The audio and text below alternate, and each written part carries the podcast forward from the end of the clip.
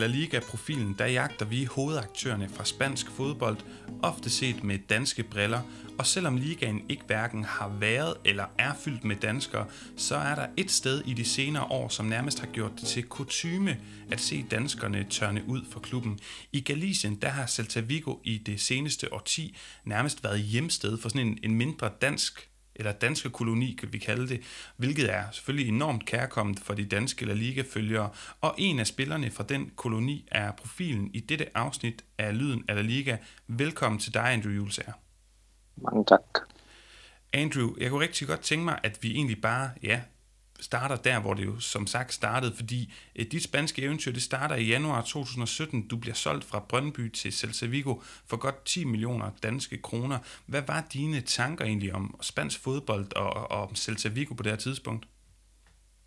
Jo, men mine øh, tanker var, at øh, ja, den spanske liga har altid været min yndlingsliga, og øh, som sagt, så var på det tidspunkt var der to danskere dernede, øh, Pione og Daniel Vass, og Deli havde været der tidligere og var slået igennem, så jeg tænkte, at det var et, øh, ja, et godt sted for, for danskere at komme hen, og jeg snakkede med nogle mennesker, som sagde, at det var en, øh, en god øh, midterklub, hvor man øh, fik lov til at øh, udvikle sig og så blive solgt videre til en af de større klubber, hvis man gjorde det godt. Okay, så det er altså både det her med, at det var en, ja, din yndlingsliga, og netop også peger du ind i det her med, at øh, ja, der var danskere i forvejen, både lige med, altså specielt i klubben. Jeg kan ikke lade være med at tænke på det her mønster fra Brøndby til Celta Vigo, både Deli og Daniel Vass, øh, det var så lidt af omvej, har, har været forbi de to klubber, og så også dig. Altså har Brøndby en eller anden mand i, i Vigo, eller, eller har Vigo, øh, øh, altså Celta Vigo, har de en mand, der, der sidder i Brøndby og hjælper med ligesom at lave en form for samarbejde mellem de her to klubber, eller er det bare tilfældigheder? Nej, jeg tror, at øh, det der er sket, det er, at øh, altså, det skandinaviske marked er jo ikke et, som de spanske klubber har kigget rimelig meget til, og så øh, har Celta hentet Grundelia og haft stor succes med det, øh, hvorefter de så har hentet øh, Vas, som også har haft succes, og så har de ligesom fået øjnene op for, at der alligevel render nogle gode danske spillere rundt, som der har niveau til at spille i La Liga, øh, fordi det er jo ikke særlig ofte, at der bliver hentet spillere til La Liga direkte fra de skandinaviske ligaer. Øh, men de har så ligesom set, at at øh, der har været et potentiale der i at, i at hente spillere, øh, som de andre klubber måske ikke kigger så meget efter, fordi de, de plejer primært at hente, hente spillere fra de andre store ligaer eller fra, fra Sydamerika. Øh, så jeg tror, de har fået øjnene op for det, øh, og så har prøvet at gå den vej, og de har også haft fin succes med det, kan man sige.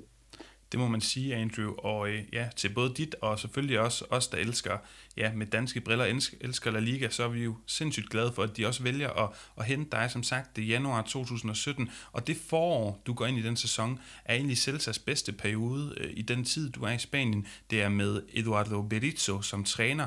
Jeg kan huske, jeg så et par Celsa-kampe i den sæson øh, fra, fra stadion. Lidt mere om det senere. Øhm, og I var sindssygt gode til at, at drille storholdene kan jeg huske, blandt andet smed i Real Madrid ud af Copa del Rey. Kan du prøve at forklare lidt, øh, hvordan I var som hold under Berizzo? Hvordan var det, han gerne ville spille? Hvad var det, der fungerede så godt for jer? Jo, men man kan sige, at øh, jeg så jo selvfølgelig også det, og det var jo også en af grundene til, at jeg tænkte, at det var utrolig interessant at flytte til, på grund af, at det, altså, de, spillede jo, de spillede jo rigtig godt den, øh, den sæson, og jeg følte, det ville, den måde, de spillede på, ville passe mig fint. Altså, det var lidt atypisk spansk, øh, hvor det ikke var så meget boldbesiddelse og pasningsspil. Det var mere en øh, en mere aggressiv tilgang til det med højt pres og mand mod mand og meget duel. Øh, og det var ligesom det, som der var fokus på, at man, man altså det var mand mand, og du skulle følge din egen spiller, og så var det meget løb og altså meget offensiv fodbold og meget direkte og mange skud på mål. Øh, ja, det var ligesom en lidt atypisk ting i spansk fodbold, og det var jo, der var jo stor succes med det.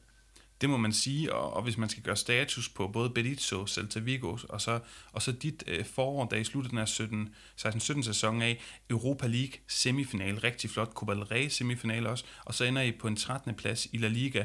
Du får på det personlige plan øh, syv kampe i foråret og får scoret et mål inden sommerpausen. Og så er der jo trænerskift, øh, Juan Carlos Unzue, øh, han kom ind. Kan du huske, hvad du tænkte om, omkring ham den sommer der? Jo, altså det var jo selvfølgelig lidt...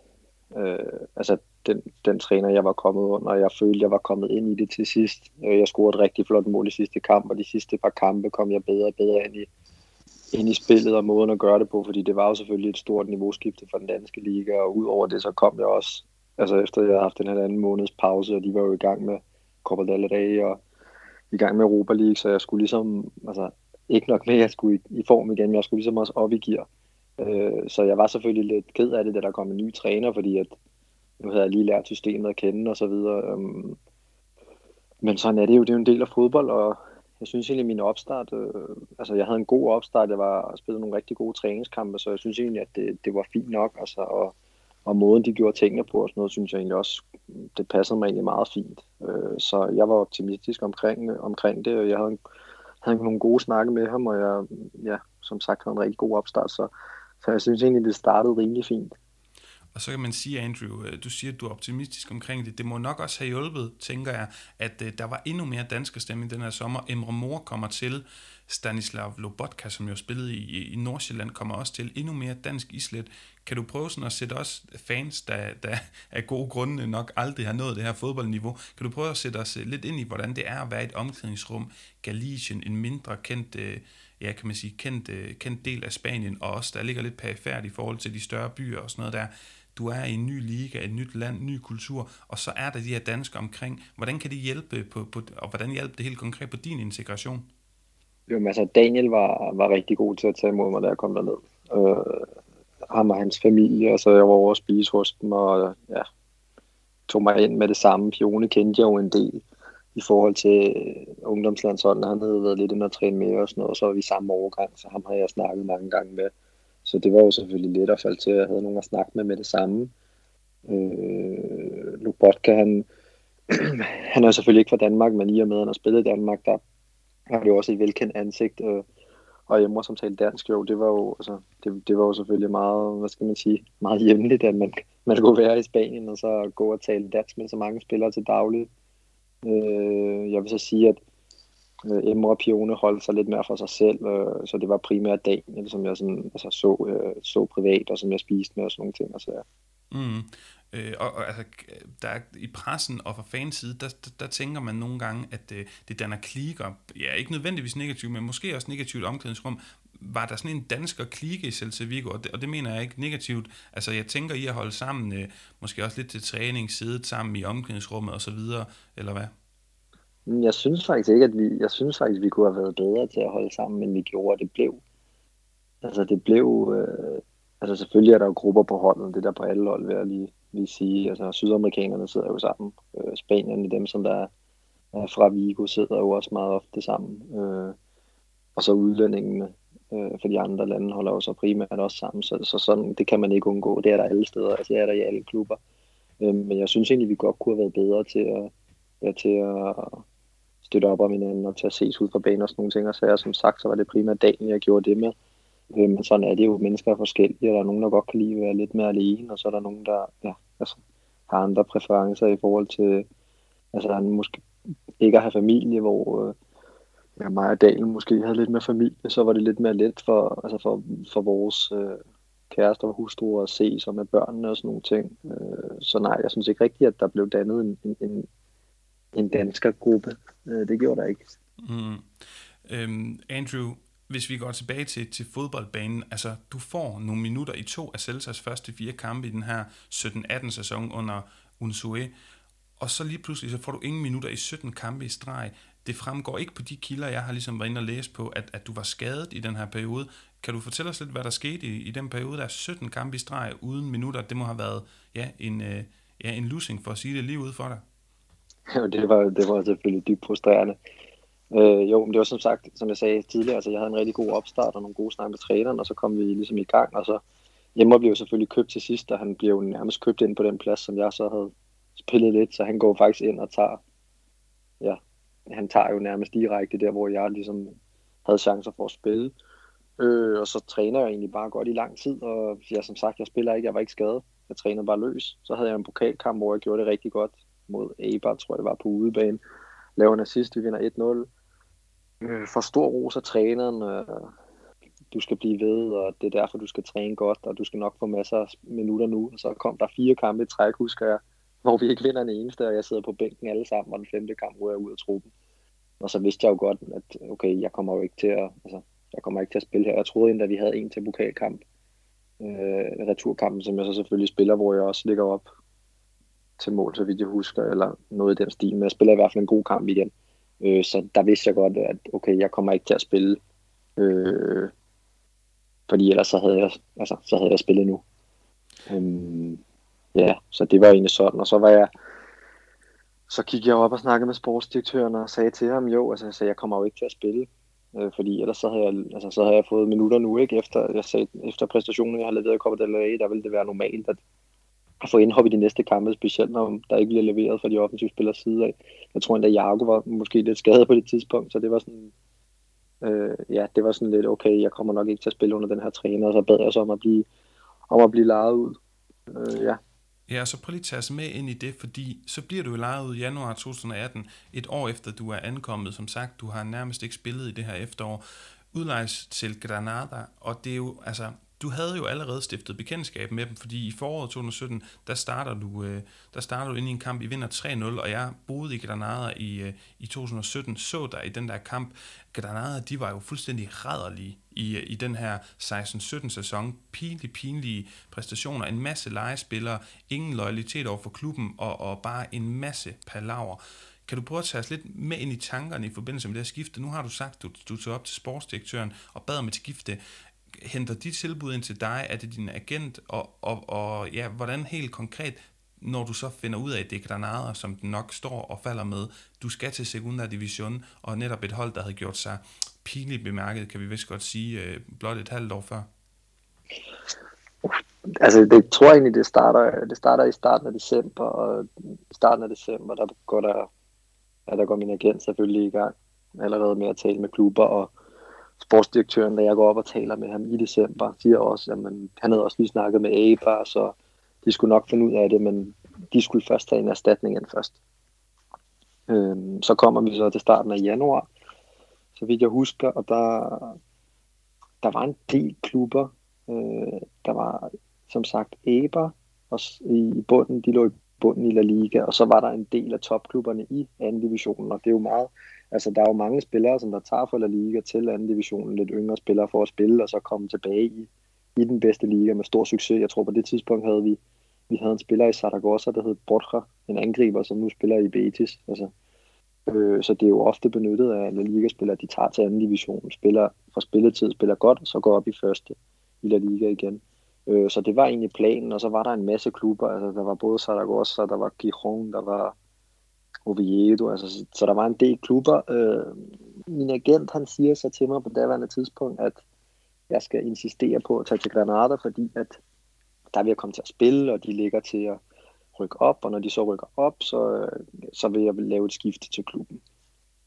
Øh, så det går jeg så op til sportsdirektøren og siger, at jeg vil gerne derhen, jeg skal kun derhen.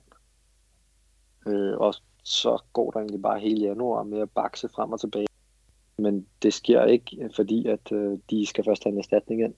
Så jeg sidder egentlig bare og venter hele januar, og så får de en erstatning ind på sidste dag. Øh, og så sidste dag får jeg så lov til at blive lavet ud til Granada, som jo så viser sig at være en stor fejltagelse, kan man sige. Jeg skulle nok have lyttet mere til sportsdirektøren, lytte til min egen agent. Ja, lad, lad os prøve at tage den, Andrew, fordi du spiller seks af de første otte kampe i Granada i Segunda Division, og så kommer du ikke i kamp mere i det forår, 10 resterende kampe, hvor du overhovedet ikke øh, ja, spiller. Hvad, hvad skete der? Du siger selv, at, at det, var, det viste sig at være en dårlig beslutning. Jo, men jeg bliver larter til, og jeg tror, jeg var der, jeg var, kom om, om aftenen, så var jeg til en træning dagen efter, og så var der kamp, og der kom jeg ind med det samme. Og jeg talte med træneren, og træneren han kendte mig ikke rigtigt, han havde ikke set mig spille. Øh, men så det tænker jeg, det var lidt underligt, fordi jeg havde talt så meget med sportsdirektøren. Øh, men jeg tænkte, okay, det tænkte jeg ikke så meget mere over. Så spillede vi med nogle kampe, og vi vandt jo så alle kampene til at starte med, så vi lå lige pludselig nummer tre eller nummer to, eller hvad det var. Øhm, og så taber vi tre kampe i træk, og træneren bliver fyret. Og så skifter de træneren ud med en træner fra anden holdet Øh, ja, det går så helt galt med ham. Øh, jeg spiller den første kamp, vi vinder 1-0, og næste kamp tror jeg, jeg er ude af truppen. Jeg ved ikke, hvad der sker, men efter det, der, altså, der går det bare galt øh, i forhold til mig, også over for ham, og jeg, i og med, at jeg er ud, der kan man sige, at der mister jeg lidt, hvad skal man sige, øh, ja, hele øh, den øh, energi og altså det, der skal til for at være i en fodboldklub. Altså jeg, jeg tænker jo, når jeg ikke spiller nu, altså jeg har ikke noget at lave i klubben, jeg skal tilbage til Celta efter sommer, så hvorfor skal jeg egentlig være her? Og de begynder at tabe, så jeg sidder jo bare altså, og tænker, hvad er det, der foregår? Øh, de har lejet mig, og jeg får jo en, en, altså jeg får løn for La Liga, og jeg ved, at deres budget var meget højt i forhold til de andre anden divisionsklubber, men altså, jeg tænkte, det giver jo ingen mening. Men øh, ja, det var sådan, det var, han, han var der så. Jeg kan huske, hvor mange kampe han var. Jeg tror kun, han vandt den første kamp, der hvor jeg startede, så tabte han resten, og så på et tidspunkt blev han fyret. Og på det tidspunkt, der var det for sent at rykke op. Og den nye træner, der kom, han havde en fin snak med, hvor han sagde, jamen egentlig, du vil ikke blive brugt, fordi at jeg har fået videre direktørerne, vi skal gå i gang med at arbejde frem mod den næste sæson, fordi at øh, den skal ligesom renses ud truppen, fordi alle de spillere, der ligesom var lejet ind, og flere af de spillere, der stadig var der for, for sæsonen inden, tror jeg, de, øh, dem skulle de af med, fordi de, budgettet ville ja, det vil falde meget. Jeg tror, at du har nogle penge, du får det første år, du rykker ned, men hvis du så er stadig ned anden år, så fjerner de dem, så, så de skulle skære meget ned til den næste sæson. Mm. Så det var egentlig sådan, det var. Altså. Og Andrew, øh, det er ikke nogen hemmelighed, at Granada sidenhen har vist sig ja, at gå for det her, jeg snakkede om, nærmest at blive mobbet i pressen for sin rædderlige 16-17 sæson i La Liga, ryk ned, og så kom fuldstændig styrket op, og lige nu var en af de allerstørste og bedste historier i fodbold i Europa. Øh, I truppen dengang, hvor du altså også var der, og stadigvæk i La Liga-truppen i dag, er der faktisk flere ansigter. Øh, jeg kan godt tænke mig at høre, om, om der er nogle af dem, du sådan husker særligt for at være, hvad ved jeg, særlig gode, sjove, et eller andet. Du havde måske et, et forhold til, til nogle af dem. Rui Silva, målmand, Germán Sanchez, Antonio Puertas, Darwin Machis, Angel Montoro og Victor Diaz, plus øh, højrebakken Kini, som øh, jeg ikke ved, om du måske duellerede lidt med i, øh, i den her periode. Du har også været nede og spille lidt på de her pladser. Er der nogen af dem, som du husker sådan, øh, for at være særlig gode, for eksempel? Jamen, Darwin var jo utrolig hurtig. En sjov fyr også. Altså, jeg kan huske dem alle sammen tydeligt. Redemann, han spillede jo nærmest ikke. Altså, han var jo på bænken og til dels ude af truppen. Øh, og ham målmanden Rui, han, så, han stod jo heller ikke fast. Det var jo faktisk kun... Øh, ja, Puertas, han var også helt ude af truppen. Så det var jo faktisk kun øh, Darwin og Montoro og Victor, som der spillede. For Kini, han spillede heller ikke. Så det er jo faktisk lidt sjovt at tænke på, øh, at, at så mange af de spillere, de, de har spillet så, så vigtig en rolle. Altså. Men jeg tror, det var en, altså, det kunne jeg mærke, da jeg kom derhen, at der var, det var jo ikke en rigtig klubfølelse. Altså, det var jo, som du sagde, en del legespillere, inklusive mig selv, som bare var der for, ja, for deres eget bedste. Ikke? Mm. Øh, og så fik de en ny træner, som virkelig, altså det er jo, når du ser dem spille, det er jo, altså, det er jo virkelig, de spiller jo virkelig som et hold, og det er jo ligesom det, der fører dem igennem. Altså de har jo, nu har de fået nogle bedre spillere selvfølgelig, men det er jo ikke fordi, det er de store individualister, som der, som der gør det for dem. Det er jo det her med, at de arbejder hårdt for hinanden, og de løber, og de kæmper, og de slås. Øh, men jo, altså jeg, jeg kan huske dem alle sammen rigtig godt. Mm. Skriver, jeg, nogle gange skriver jeg stadig lidt med, med Victor. Han var, ham, ham talte jeg godt med, da jeg var der. Øh, ja. Og Andrew, vi har jo så begge to, både du og jeg, øh, haft det store held at bo i Granada, som må sige at være, hvis ikke den absolut flotteste, så en af Spaniens allerflotteste øh, byer. Men når jeg ligesom tænkte, jeg, skulle snakke, jeg fik at vide, at, at, at vi kunne snakke sammen om det her, lave det her interview, og netop øh, fokusere mest på Celta Vigo oplagt, men jeg kunne så godt tænke mig lige at få en sidste bemærkning med om det Granada-hold, fordi fra også journalisters perspektiv, der, der tænker man tit, også når man skal kloge sig på fodbold udefra, øh, at, at det her med en klub, som ryger ned, nogle gange kan det gøre noget godt for dem. De kan få et form for realitetstjek. Og jeg kan ikke lade være med at tænke, om det måske er det, der skete med Granada igen, for at gentage mig selv, for hvem ved hvilken gang. 16-17 sæsonen var så rædderlig. Det var en joke i hele Spanien, hvor en Granada, øh, der sportsligt setup og så videre, ikke at være forberedt på La Liga. Så kommer du ned, mens de er i Segunda, og, og det er måske bare mig, der tænker, at de var i gang med at forberede sig og få det her realitetstjek, fordi lige pludselig, jamen så præsterer de så sindssygt godt. Kunne du mærke, at der var et eller andet i gang, en, en ændring i klubben, eller at man var mere seriøse, eller man måske tænkte frem og sagde, vi har ikke så travlt med at rykke op. Det er vigtigere, at vi om et par år er klar til at blive op, når vi rykker op. Nej, altså målet, da jeg kom, var jo, at vi skulle rykke direkte også op. Øh, det var også derfor, at de, altså, da jeg talte med sportsdirektøren, det var en klar formål lige at hente mig også. Altså, det var deres klare formål lige at hente nogle nogle spillere, altså mig fra den bedste liga og et par andre spillere, det var med at rykke op. Altså det var det eneste, de havde i tankerne. For selvforståelsen af klubben er, at den skal ligge i den bedste liga. Øh, og i forhold til de bonusser, der blev givet for at rykke op, var det også rimelig, altså beløbet var også rimelig højt i forhold til, hvad det er generelt for at rykke op til den bedste liga, altså til la liga, så altså, de, var, de gik 100% på at rykke op, og selvforståelsen var 100%, at de skulle være den bedste liga.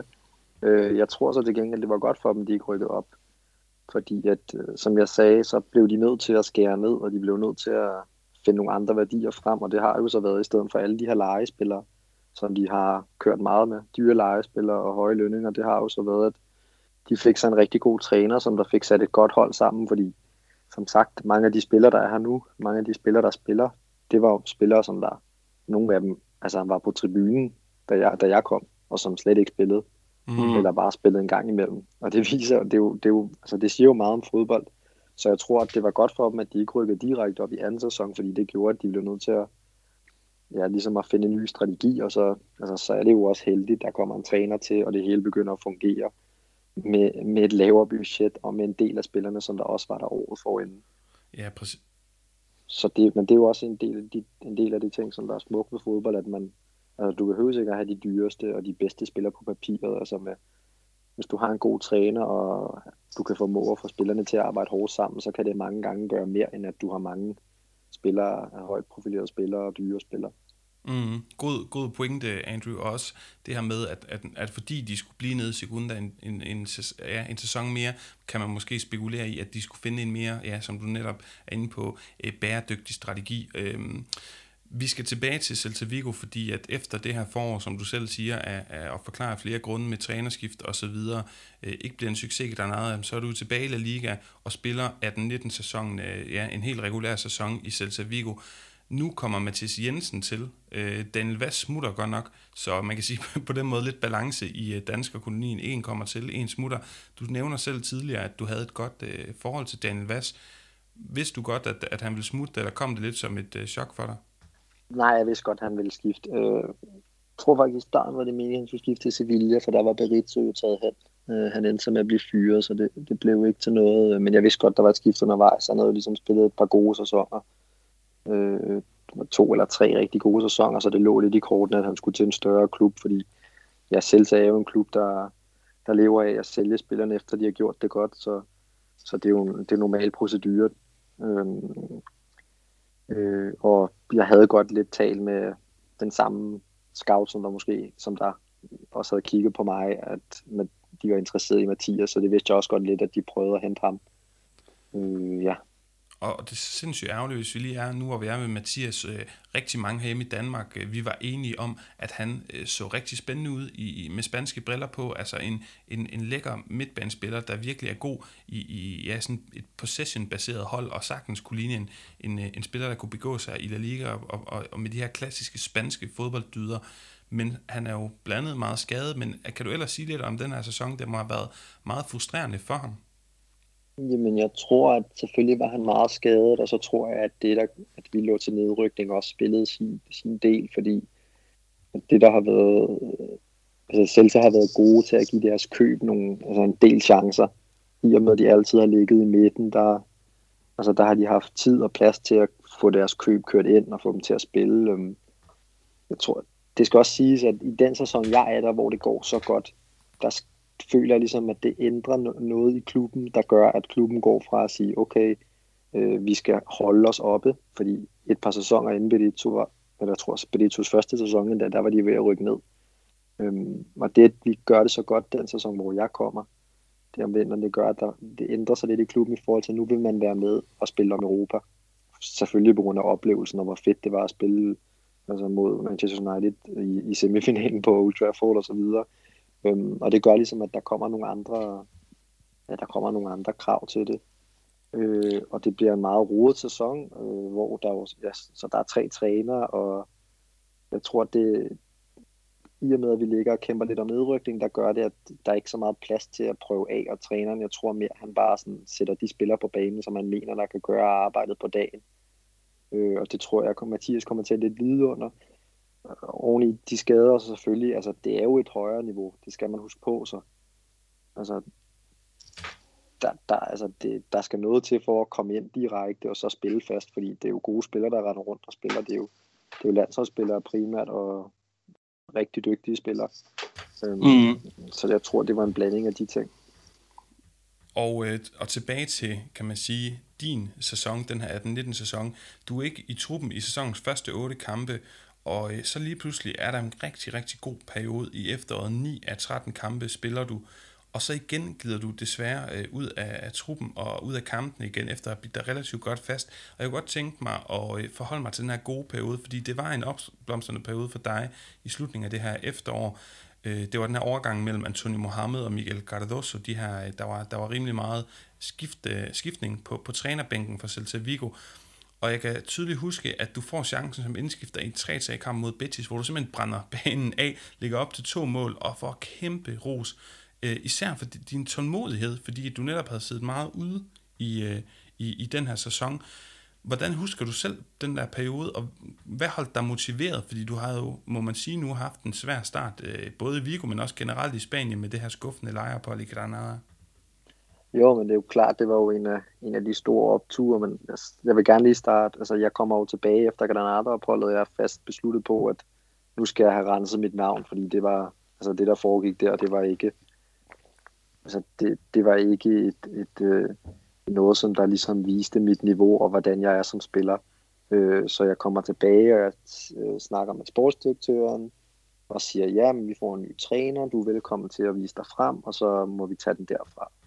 Og det gør jeg så. Jeg har endnu ja, et år igen et rigtig god opstart, og nogle rigtig fine snakke med træneren. Øh, og så, så leger de en spiller, og træneren kommer til mig og siger, ja, men Andrew, ja, vi har lejet den her spiller. Øh, jeg har ikke bedt om ham. Jeg sagde til klubben, at jeg gerne øh, at jeg gerne bare vil have dig, fordi at jeg mener, du har niveau til det her, men øhm, øh, ja, vi har lejet ham, nu har jeg bedt klubben om at sælge en af de andre spillere på din position, men hvis vi ikke får ham solgt, så skal du tænke over, om du vil blive, fordi jeg bliver nødt til at bruge de andre spillere, hvis de ikke får dem solgt. Hvorefter jeg så siger til ham, okay, øh, øh jamen jeg vil gerne vise dig, at jeg sagtens kan spille her. Og så gør jeg så det samme igen. Jeg bliver ved med at træne, træner godt, og så får jeg endelig chancen i en pokalkamp. Det er kampen inden Betis, en pokalkamp mod Sociedad, hvor jeg spiller rigtig, rigtig godt igen får en masse ros, og så trækker han mig med i truppen, sætter mig ind, og så laver jeg så de her to assist, og der tænker jeg jo så, endelig, nu, nu er den på plads, nu begynder jeg at spille, nu kommer jeg til at få de der fire-fem kampe, som man har brug for, ligesom for at komme ind i det, og by, altså bygge på, og, og få en rytme, sådan, så man, sådan, så man kan vise det, at man, at man kan være med. Øh, desværre så bliver han nu fyret, jeg tror det er en uge efter, på grund af at vi taber til Real Madrid, men det lå nok lidt i kortene, at han skulle fyres inden, hvor jeg tænker, at, at, at det ikke er på grund af, at vi taber 3-2, eller hvad vi gjorde til, til Real Madrid, at han bliver fyret. Øh, ja, så kommer der en ny træner til, øh, Cardoso her. Øh, det starter også rigtig godt, som du sagde. Jeg starter i den første kamp, øh, jeg får en masse spilletid under ham. Og så øh, er det, det må være i januar, ja, i januar, der har jeg jo så spillet en del, som du siger.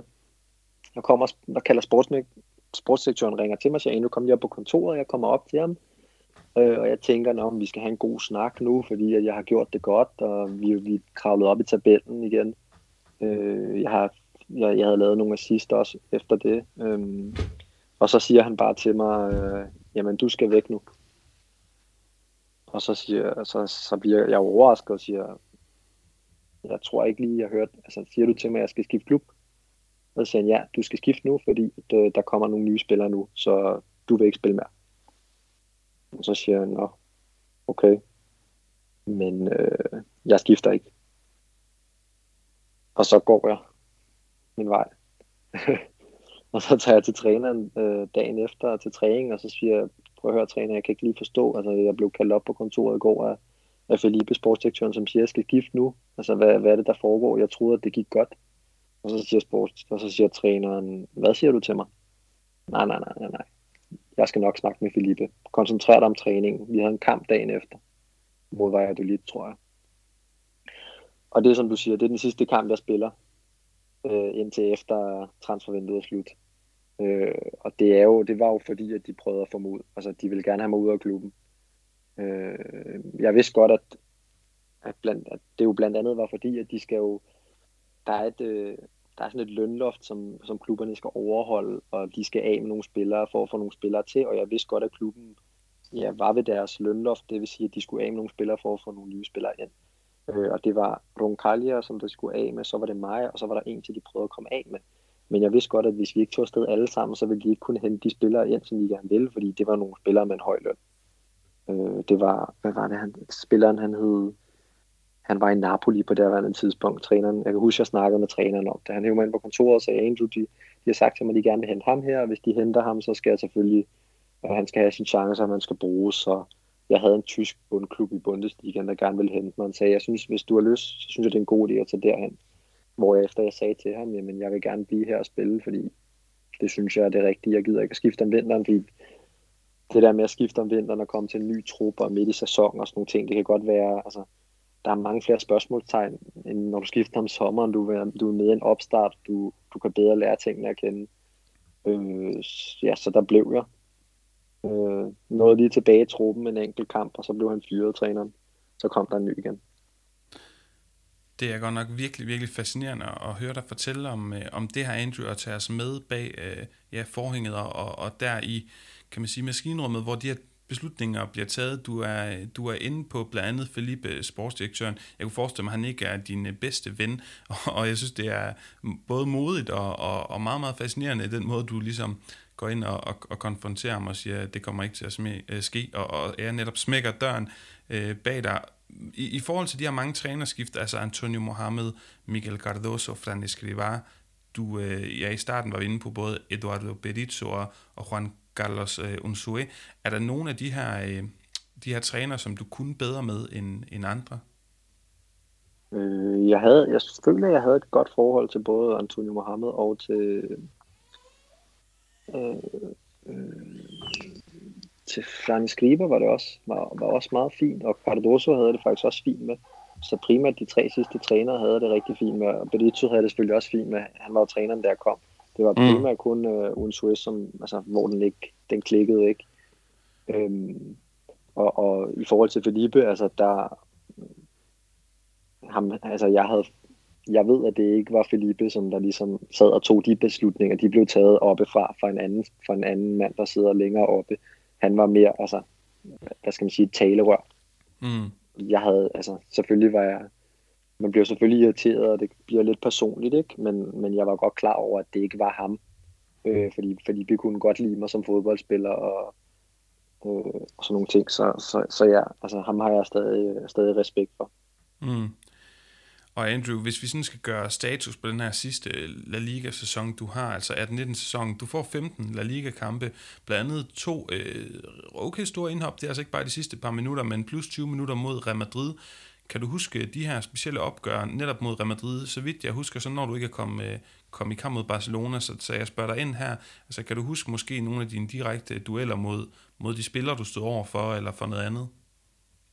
Jo, det var jo klart. Altså, det, var jo, det var jo noget af det, jeg søgte også, da jeg tog derhen. Det var jo at spille mod de, altså, de var jo verdens to bedste klubber på det tidspunkt, da jeg skiftede til, til La Liga. Øh, som du siger, jeg var ærgerlig over, at jeg ikke kom i kamp mod Barcelona, men det var fedt, at jeg kom i kamp mod Real Madrid, også fordi jeg fik ligesom mærket, at jeg godt kunne være med og godt kunne spille imod dem. Og den første kamp, der var det, der spillede de med Reguilon og hvad hed han højre, højre bakken, en yngre højre bakke, der hentet fra Sociedad. Odriozola. Ja, præcis. Og det var jo, altså, det var jo nogle fede modstandere. Jeg tror, jeg havde, jeg havde faktisk spillet mod det der Soler i nu 21 kamp. Øhm, så det var primært på, på Barnabeo. Det var den første kamp, siden han kom tilbage. Der var en helt speciel stemning på grund, på grund af det.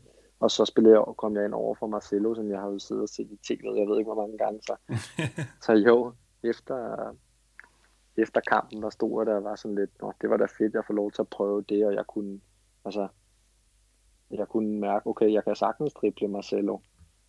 Så jeg ved godt, at han er en offensiv bak, men jeg tænkte, ja, jeg kan sagtens drible ham. Det var mm. fed bekræftelse at få, at, at du sagtens kan være med mod, mod verdens bedste spillere.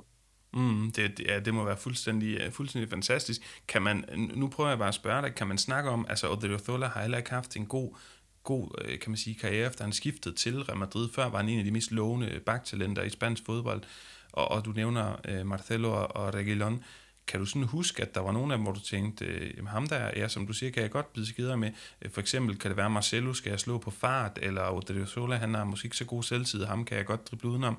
Kan du sådan huske konkret, øh, ja, nogle af, nogle af de her øh, eksempler på kampe i kampen mod de her modstandere? Jeg kan huske, at jeg fik bolden på et tidspunkt på Bernabeu, hvor Marcelo så løber ud til mig, men, og så kommer han lidt busende, hvor jeg så tæmmer den og får, og får tippet den over ham den næste berøring, jeg får, så der kommer Ramos så ud, og så vælger jeg at tage et træk mod højre, den havde han allerede læst. Øhm, Marcelo følte, altså der kunne jeg mærke, at på det tidspunkt var han ude af form, fordi han havde ikke spillet, der var, han havde spillet, ikke spillet så meget mm. det kamp i lang tid. Så det kunne man selvfølgelig godt lidt se, men jeg kunne jo godt mærke offensivt, altså der var han jo, altså det var jo der, hvor han ligesom pressede. Jeg kunne mærke, at han pressede mig på at være offensiv, og ikke i forhold til at skulle dække op defensivt.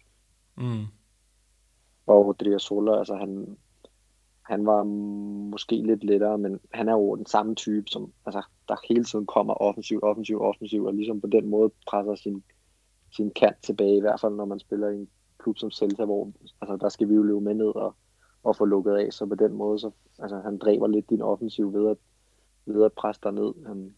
Jeg kan så huske den kamp, jeg kom ind, at der, der havde jeg nogle fine aktioner imod ham øh, offensivt, Øh, ja, igen, som jeg sagde, altså, det var jo bare fedt at vide. Jeg havde også en kamp mod Sociedad mod Theo Hernandez, hvor jeg, altså, hvor jeg spiller fantastisk. Øh, altså, vold forvolder ham store problemer, altså, og også mod, øh, mod Firpo der i Betis, og det var jo, som jeg sagde, altså, det giver jo bare, så tænker man, jamen, jeg kan sagtens spille mod de her spillere, altså, jeg kan sagtens være med. Mm ja, det må være, det må være kæmpe, kæmpe stort for dig. Det kan jeg også godt fornemme på dig. Når du er i gang med at rise op, er der andre, du kan huske, altså du spillede jo i Celta primært i den her, i den her højre side, og med, med offensiv, øh, kan man sige, øh, en, en offensiv rolle. Er der andre, jeg ved ikke, det er jo naturligt at tænke netop venstreback, som du også nævner, eller nogle kanter, eller, eller nogle, måske nogle midtbanespillere, som du kan huske, at du har spillet over for, som enten var meget, meget ustyrlige, altså svære, og for dig ligesom at, at hvad skal man sige, øh, ja, dem op for, eller nogen, hvor du netop også tænkte, hold da op, øh, det, det var fedt at opleve, at jeg, ham der, ham kunne jeg godt, øh, ja, ham kunne jeg godt matche, og måske endda, øh, ja, være bedre end nu. Nu har du nævnt fire på Theo Hernandez, men måske andre, du lige husker. Altså, jeg kan huske en, en af de første kampe, jeg også spillede, det var mod Valencia, der spillede Joao Cancelo højre bak, og der kan jeg huske, på et tidspunkt kommer jeg imod ham, og han har bolden, hvor han laver et træk, og hvor jeg bare tænker, den er væk, og så kommer han bare så hurtigt flyvende, at jeg blev helt, altså helt overrasket. Øh, det var ligesom, men det var så en af de første kampe, der var det, det var virkelig sådan en øjenåbner for mig, hvor jeg tænkte, hold da kæft, det går stærkt her. øhm, men jo, altså, så kamp, det er jo selvfølgelig, altså kampene mod Madrid i for, altså den måde, som Kroos og Modric spiller på, altså det var jo, Altså, det var jo fantastisk at se. Øh, specielt Modric er en stor beundrer af den måde, den måde, han gjorde tingene på. Altså, det var jo... Ja, så jeg varmede op mod Barca, ikke? Og, altså, Messi der, at se ham live, altså, hvor, hvor lidt han får tingene til at se ud, det er jo helt, altså, mm. det tror jeg alle, der har spillet det i de kan skrive under på, at mm, mm. gøre det på, det er, altså, hvor let han får tingene til at se ud på, det, ja, det, det er ikke til at forstå. Mm-hmm. Øh, og, og nu er du med det, eller lidt, lidt omkring med, både med Messi og, øh, og Modric. Jeg, det er ikke, fordi jeg nødvendigvis vil sammenligne med dem, men det vil jeg egentlig, det vil jeg egentlig lade dig om, Andrew. Men øh, da jeg snakkede med Jens Jønsson tidligere, som en, en tidligere profil her i Lyden af Liga, der spurgte jeg ham ind til det her med, hvilken type, eller hvilken spiller i La Liga kigger du på og tænker, hold da op, ham øh, vil jeg gerne inspireres af, eller, eller spejle mig i. Han pegede både på Casemiro og Busquets. Du er en anden type spiller, men, men kan du huske øh, nogle bestemte La Liga-spillere, hvor du sad og tænkte, hvor du måske sad og kiggede på, at det, nogle af de facetter i hans spil er, er særligt inspirerende for mig? For, for mig har det altid været øh, Iniesta og Modric, som, som jeg har synes, altså de andre her synes var rigtig gode og fantastiske spillere, altså specielt Cristiano Ronaldo og Messi, men det har altid været Modric og Iniesta, hvor jeg tænkte, dem vil jeg gerne kunne gøre det ligesom. Mm. Og øh, vi bliver nødt til at snakke om ham. Iago Aspas, anføreren, mester Celta, han har ja, han kommer fra ungdomsakademiet, jeg kan huske på, på, på stående fod, ikke lige detaljerne, men han er med til at redde dem fra ikke at rykke ned, mener jeg det er Segunda, og hjælper dem også med at rykke op, kommer til Liverpool, og det går helt galt. Der er blandt andet et legendarisk øh, øjeblik med et forfejlet hjørnespark, og når han så kommer tilbage til Celta Vigo, så er det nærmest bare blevet, eller det er blevet en endnu vildere øh, historie, hvordan han bare blev ved med at være en kæmpe La Liga-skikkelse på alle statistikker. Der er han nærmest den bedste La Liga-spiller offensivt øh, på nær Lionel Messi. Kan du prøve at sætte nogle ord på øh, ham? Du er gået op og ned af ham så mange gange til træning, spillet over for ham, spillet med ham. Den her mand, der er så fantastisk. Hvordan er han øh, som holdkammerat? Jamen, han er jo en super flink fyr. Øh, altså, han, han oser jo af selvtillid. Øh, det tror jeg ikke, han gjorde, da han var i Liverpool og Sevilla, men den har han jo så i selvtillid, og det kan man, altså, han er jo så kølig, at Altså, det er jo, det er jo nærmest sjovt øh, at se på. Altså, altså i afslutningsøvelser og sådan noget. Altså, det er 10 ud af 10 hver eneste gang, han sparker ind. Og det er ikke fordi, han sparker hårdt eller noget. Han triller den bare ind til den modsatte side, hvor målmanden går. Og ja, det er jo som du siger, altså, sådan har jeg på en måde nogle gange haft det i Celta. Altså, han kunne lidt afgøre, hvorvidt, hvilket spiller der spillede næste kamp, fordi at hvis han havde en god dag, så ville vi vinde, og så ville træneren jo ofte spille med de samme, og når han ikke var der, så sejlede holdet rundt og havde ingen, altså ingen, intet offensiv pondus og ingen, altså ingen, ingen spilleglæde, der var ingen dynamik i det, altså det hele offensiv, hele holdet faldt jo faktisk bare fra hinanden, når han ikke spillede. Mm. Øh, så jo, altså, og han er jo nærmest bare blevet bedre med alderen, altså man kan jo stadig se nu, hvor meget han betyder.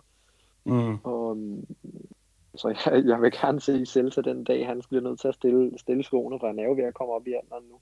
Mm. Øh, ja, men jo, altså super flink fyr, og han taler med alle spillerne, og altså han er så, han er venlig mod alle, der arbejder i klubben, og er sjov også, og sådan nogle ting, og så, altså, så er det rigtig rart menneske, ja. Andrew, vi skal til at, øh, til at slutte af, til at runde af. En af vores lyttere, Anders øh, Grønborg Greve, han er kæmpestor Celsa-fan, og han fulgte dit eventyr meget, meget tæt, og han har også fortalt mig, at han skrev frem og tilbage med din far, øh, som var dernede tit for at, at støtte dig i den her periode. Du fik jo også øh, en datter i tiden dernede, hvis ikke, øh, ja, jeg skulle sige jeres erfaring, men det er faktisk Anders, der har fortalt mig det her. Kan man, øh, kan man prøve at, sådan at opsummere det her, øh, dit, dit Celsa-eventyr, din tid i spansk fodbold, som en hektisk tid på det personlige og, og sportslige plan, eller hvad tænker du? Jo, altså det var det jo. Altså, jeg fik jo ikke altså, det, det jeg kom derned for, det er jo klart, at det opnåede jeg jo selvfølgelig ikke. Altså, meningen var jo, at jeg skulle slå mit navn fast der, og, og så også spille godt i Celta, og så komme vi nu videre til en endnu større klub. Øh, altså, i forhold til, at jeg fik, øh, fik min datter med og sådan noget, der, der, altså, det spillede ikke så stor en rolle. Jeg synes egentlig, det gav mig noget for hovedet lidt væk fra, i forhold til, at det var en tung periode der, i, på det fodboldmæssige plan, da, da, da hun blev født.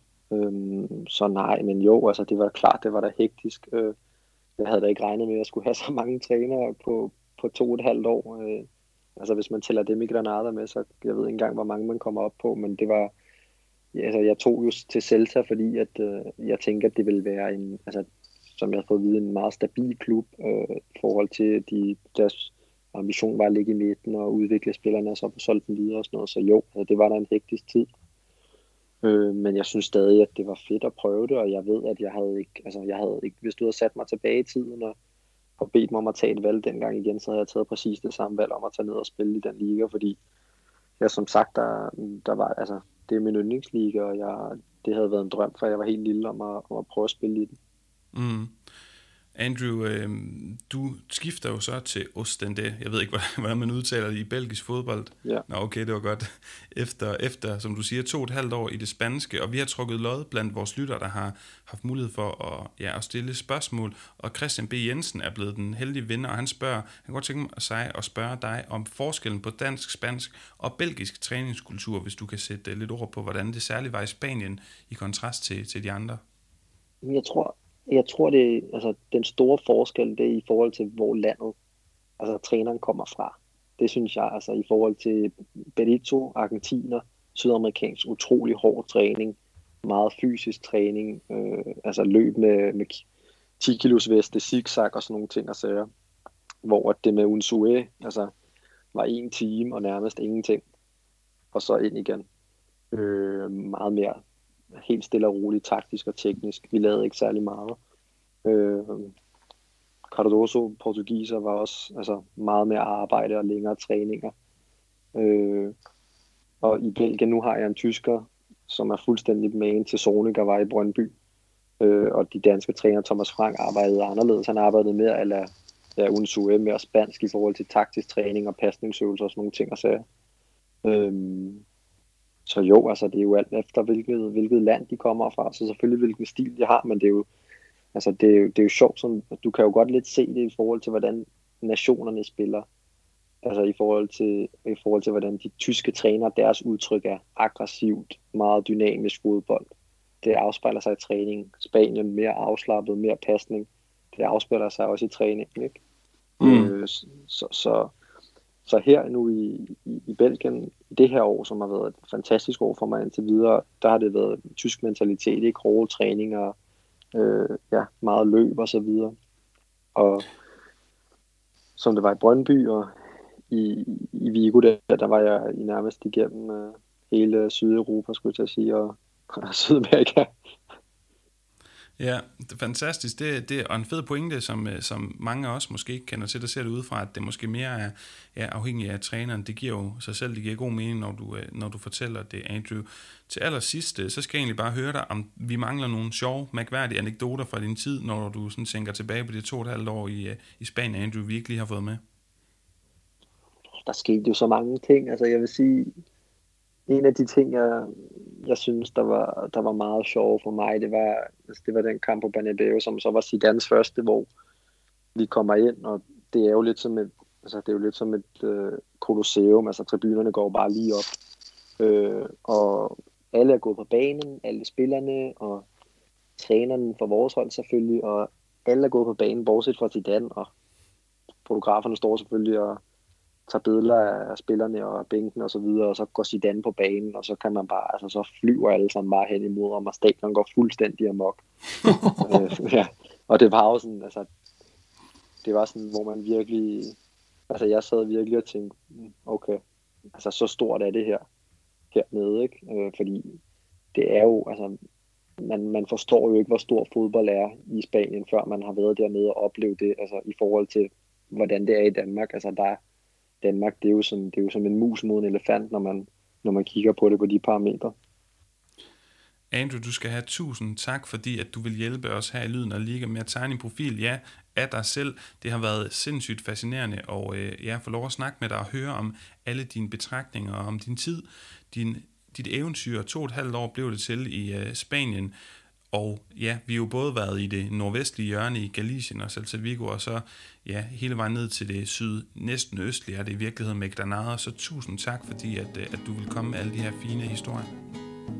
Jo, mange tak, fordi jeg måtte være med.